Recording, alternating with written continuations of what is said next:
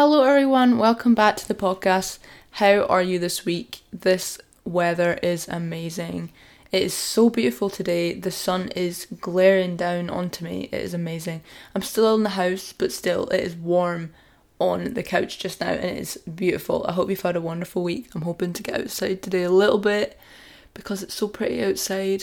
And I missed yesterday actually to do an exam today, which was crazy on a Saturday. I know, not not fun at all, but it was fine. It went well. We'll see what I get for it. But welcome to the podcast. This week we're going to be talking about salt because it is Salt Awareness Week this week, and I like doing podcasts and Instagram posts and stuff like that according to these types of events that are happening. There's a lot of these types of things that happen. It was Nutrition Week a little while ago and there's loads of these things that pop up. Obesity Week as well that we can kind of use and to bring awareness to things. And you guys always hear me talk about sugar and refined sugar and the problems with refined sugar, but I don't really give that much attention to salt, and I would like to give it some attention today and talk about salt, what it is, how we're going to how we get salt on our diets, the problems with eating too much salt, all of that we're going to get into it today. And it's really important one because i think people forget about the importance of salt as in for you to concentrate on it. Because with salt you just add it to food and you don't really think about it too much or it's already added to food and you don't really realize it's there or how much is in there. And this is the kind of thing i think it kind of gets forgotten a little bit, and I want to bring that up today and bring the awareness back to that today. So, as we know, we all know what salt is, but it's mainly a mineral composed of sodium with other minerals such as potassium, but in much lesser quantities than the sodium. The sodium is predominantly what is in salt. And we do need salt. We need salt, well, I say salt, we need sodium in the body to do a number of functions like contract nerve impulses, contract and relax muscles, maintain proper balance of water and minerals.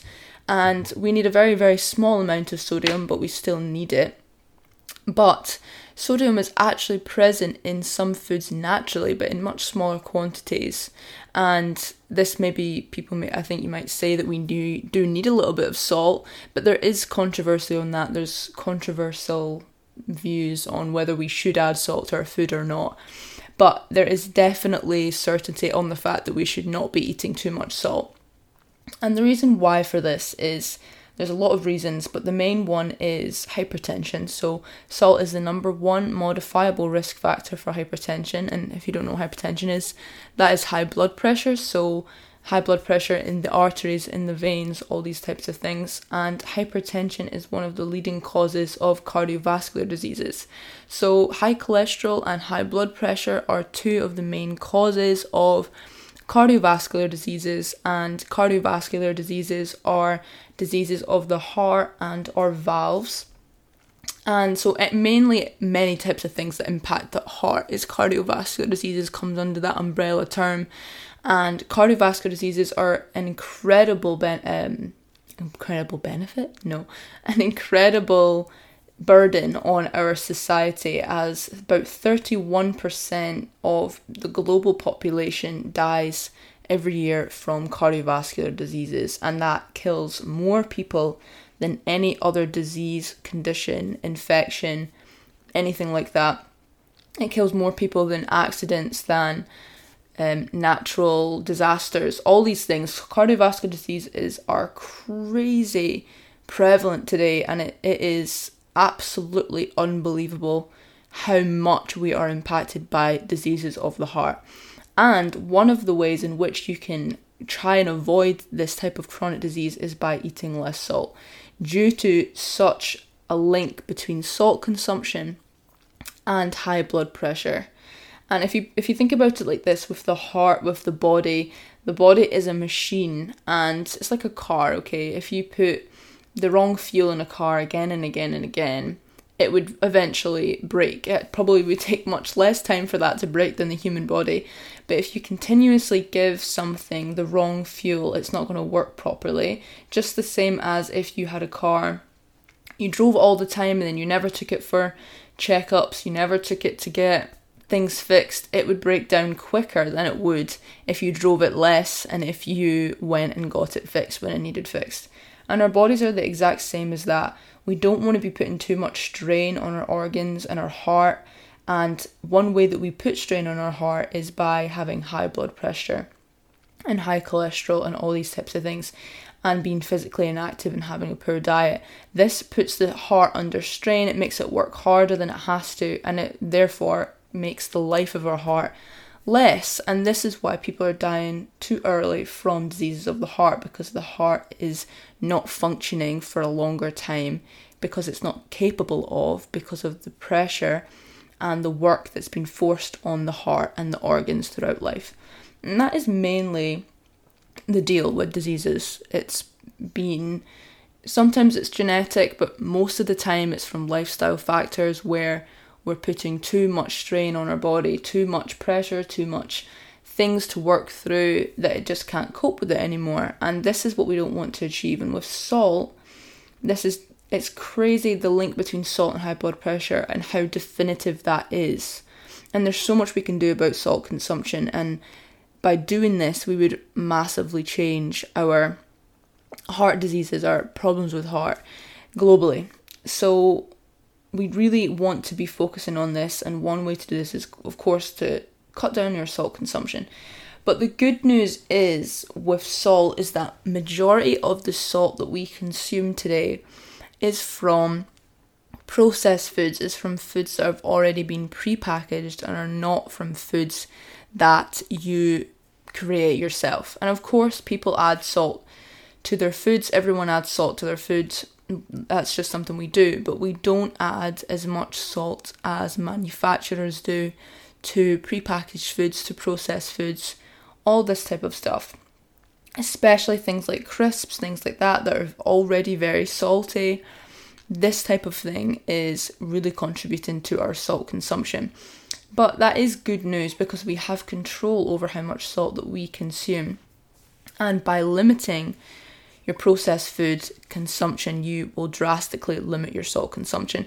And this is, I think, this is one of the reasons why I haven't talked too much about salt on the podcast. And it's because when I advise you to cut down on processed food, to stop eating refined sugars, to stop eating foods rich in animal fat, animal proteins, all these types of things, you're also limiting your salt consumption. And I think maybe giving this more light and having another reason to cut down on processed foods is another important factor to consider. But just as a quick side note as well, decreasing your amount of processed food that you're consuming in a day, in a week, in a year will drastically reduce all the toxins, all the negative effects of unhealthy food on your body. And it's really important to do that because it's just an one thing you have to do that eliminates all a lot of different health problems, a lot of different issues surrounding that food. So instead of maybe pinpointing different nutrients, different minerals and their problems, which is important to do so that we understand the bigger picture, we understand the education and knowledge around different topics, but taking a holistic view of food and health and not refining it to single nutrients because we eat food, not single nutrients, is a way of looking at the food as a whole and removing so many different things that are not necessarily amazing for us all in one go. So, looking at it in that type of way is what I try to do.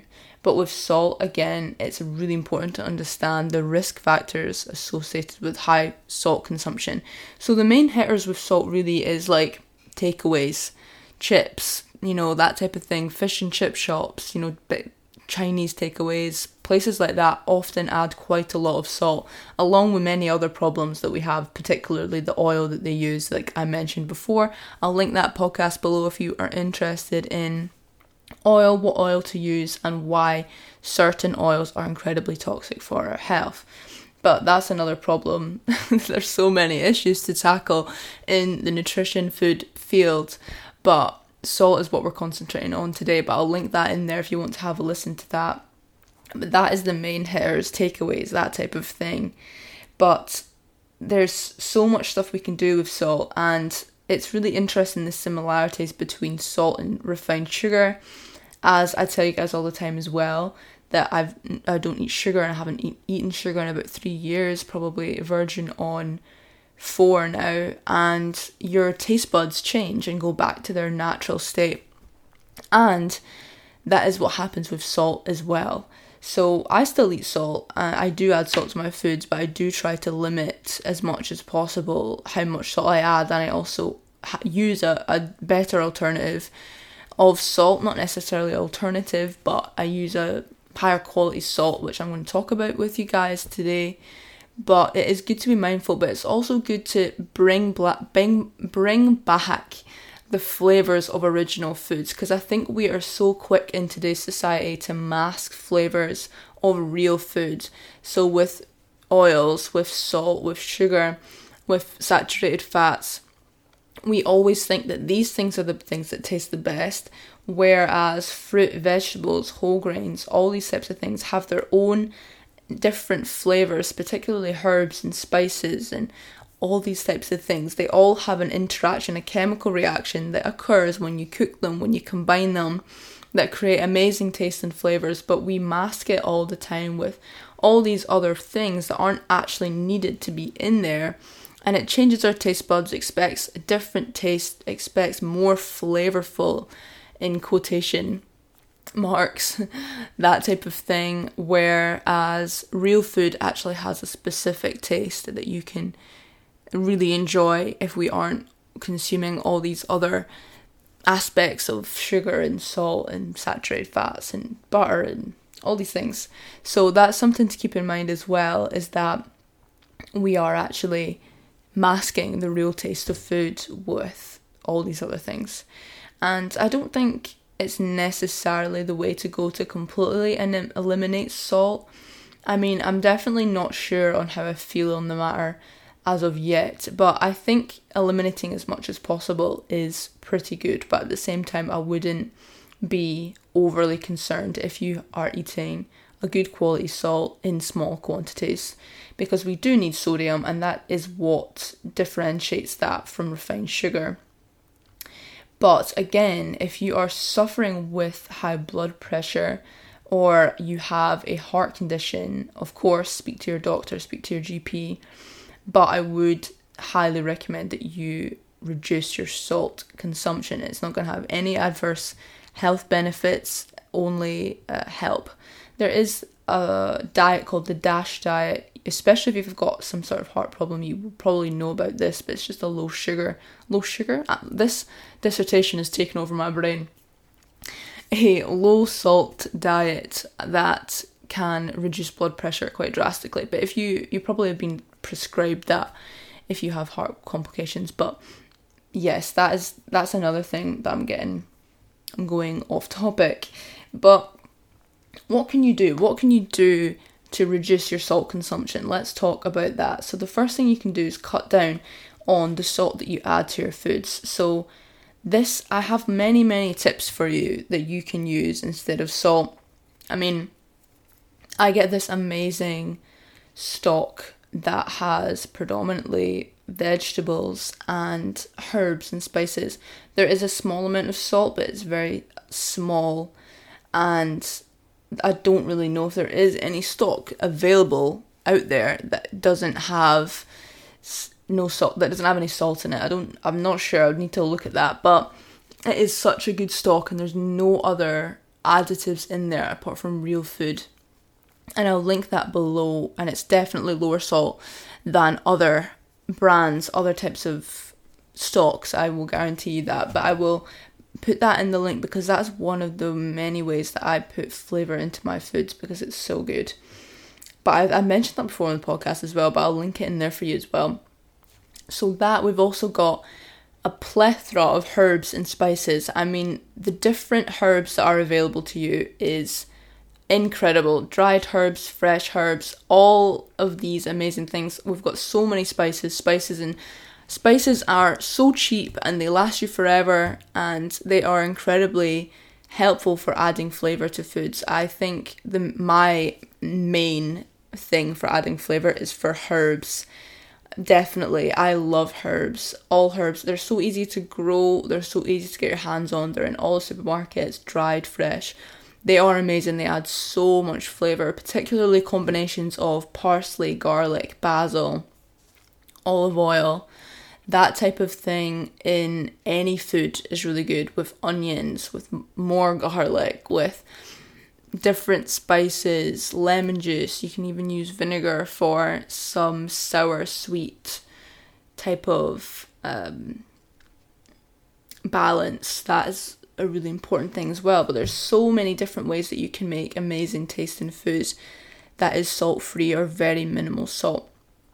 But for salt type of alternatives, there is lots of different salts on the market that have a lower sodium and higher potassium intake and having a higher potassium salt has absolutely no adverse benefit adverse benefits adverse um, health complications and lower sodium is better because sodium is the main problem when it comes to high blood pressure but you can google low sodium salts and you will find so many different types of low sodium salts. LoSalt is a brand that's called that that you can use. I personally don't use salt like that because it's again a little bit i don't really like things that have been chemically altered or you know man-made type of messed with. But there's no problem with using these salts especially if you are wanting to reduce your salt intake and not use that as a substitute forever, just kind of use it as a way to lower and lower lower your salt consumption. But uh, I I use Himalayan salt, which is you have to be careful where you get Himalayan salt from. But I get a nice unrefined one that uh, is lower sodium naturally. So Himalayan salt is, is lower in sodium um, which is just the way that it is naturally. And I try to add as little as that as possible to my foods. And of course, I don't eat any processed foods or anything like that, so I'm not getting any salt from other sources. But really, what I would say to you is the main thing to focus on is to cut down on your processed food, which leads me to the second thing that you can do to eat less processed foods and takeaways. And I know I've already mentioned this, but eating less processed food and takeaways is the number one thing you can do to cut down your salt and also your saturated fat and chemical and non food consumption. But then again, food is does have no moral compass. You are not nothing is said about you if you consume fast food, processed food, it doesn't matter. We're not talking about that. All we're going to say is, and again, if you have issues with eating disorders or you have complications with disordered eating, please do not try to alter your food intake. Your main priority is your mental well being and having a positive relationship with food. All of these types of things can come later if you feel ready for them, but please do not do that if you have problems with disordered eating. But it is something to think about uh, to reduce your processed food consumption in general for everybody, but again, extra careful if you are within that population, which I know a lot of people are. So try and be careful with that. Although processed food you can make, I've always found that even when I ate meat and dairy, even when I ate refined sugar and all the all the things in the world, I never enjoyed processed food ever. Like, and I don't, it was probably due to my family and the way we were, but I never enjoyed it. I never really liked eating in fast fast food places or anything like that. I just never enjoyed it. And if you know me from school or if you've known me for a long time, you'll know that. Um, but yeah, we went. tell you a quick little story. We in school I went to India, believe it or not. I know when I tell people this, they're like, what the hell? I know it's so random. But in school I went to India with people in my class and things like that. And we, for some reason, there is a lot of different fast foods in India. And we were in Delhi, so it was the capital. But there's so many different like McDonald's and KFCs and stuff like that. And we the the culture in, in India, of course, is so different, but the food is so spicy. And I'm telling you right now, I literally. What age was I though? I think I was like. I don't know. No, I think I was like four, 15. I think I was 15 or something when I went. And I was I, I did care about health then, but obviously I was not nearly as interested as I am now. And yeah, but I'd never liked fast foods and I don't know why, but our group always wanted to go and get McDonald's and KFC and all these things. And it was so upsetting because I hated it. But in India, they have spicy food breakfast, lunch, and dinner. And it's crazy. And I, am showing my, my um, culture here. But and it's amazing to see. It was an amazing, amazing experience going to India and seeing the way different cultures live and the way different people live. And we had some amazing food in, in India. Don't get me wrong, but the the main was like processed food, and I hated going to the processed food places. And I just remember that like being the only time where I really had to eat processed food in my whole life, and I actually hated it everyone else was really happy about it, but because our, our parents weren't there, so they didn't care. But yeah, I hated it, and that was a wee, uh, just a wee side note of a wee story. But there you go, you guys know that I went to India now. Amazing place, amazing experience. It's definitely an experience anyway. But yes, back to the point. So yeah, processed food is the main thing that we want to get rid of when we're talking about salt. And I don't know why these processed foods, fast foods add so much salt. It, I think it, the main reason for salt is that it has a increased shelf life, increases the shelf life. Same with sugar, that type of thing. They both increase shelf life, but salt weighs less. It doesn't weigh as much as sugar, so it's easier to take out. And there's a big kind of debate just now on whether or not they should tax sugar or make it mandatory to reformulate products to have less salt. Um, they did this with sweetened beverages. I don't know if you've ever heard of the sugar tax, but they taxed sugar sweetened beverages, um, and there has been less sugar in sweetened beverages, and it's resulted in less sugar being consumed. Obviously, modest and definitely modest in comparison to how much sugar we still have to reduce.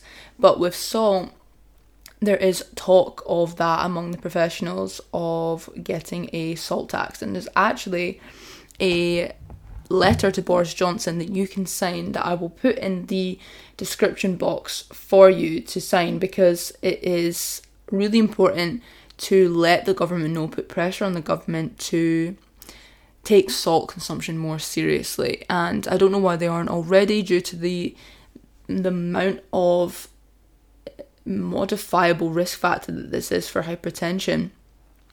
But we need to put pressure on the government. Of course, they've got plenty of stuff to be doing with right now, but we need to put pressure on the government. So if you would like to sign that letter, I will put it in the description box for you to sign it. Uh, I think a lot of people have signed it already, but again, the more people, the better. But that'd be amazing if you signed that. I'll put it in there.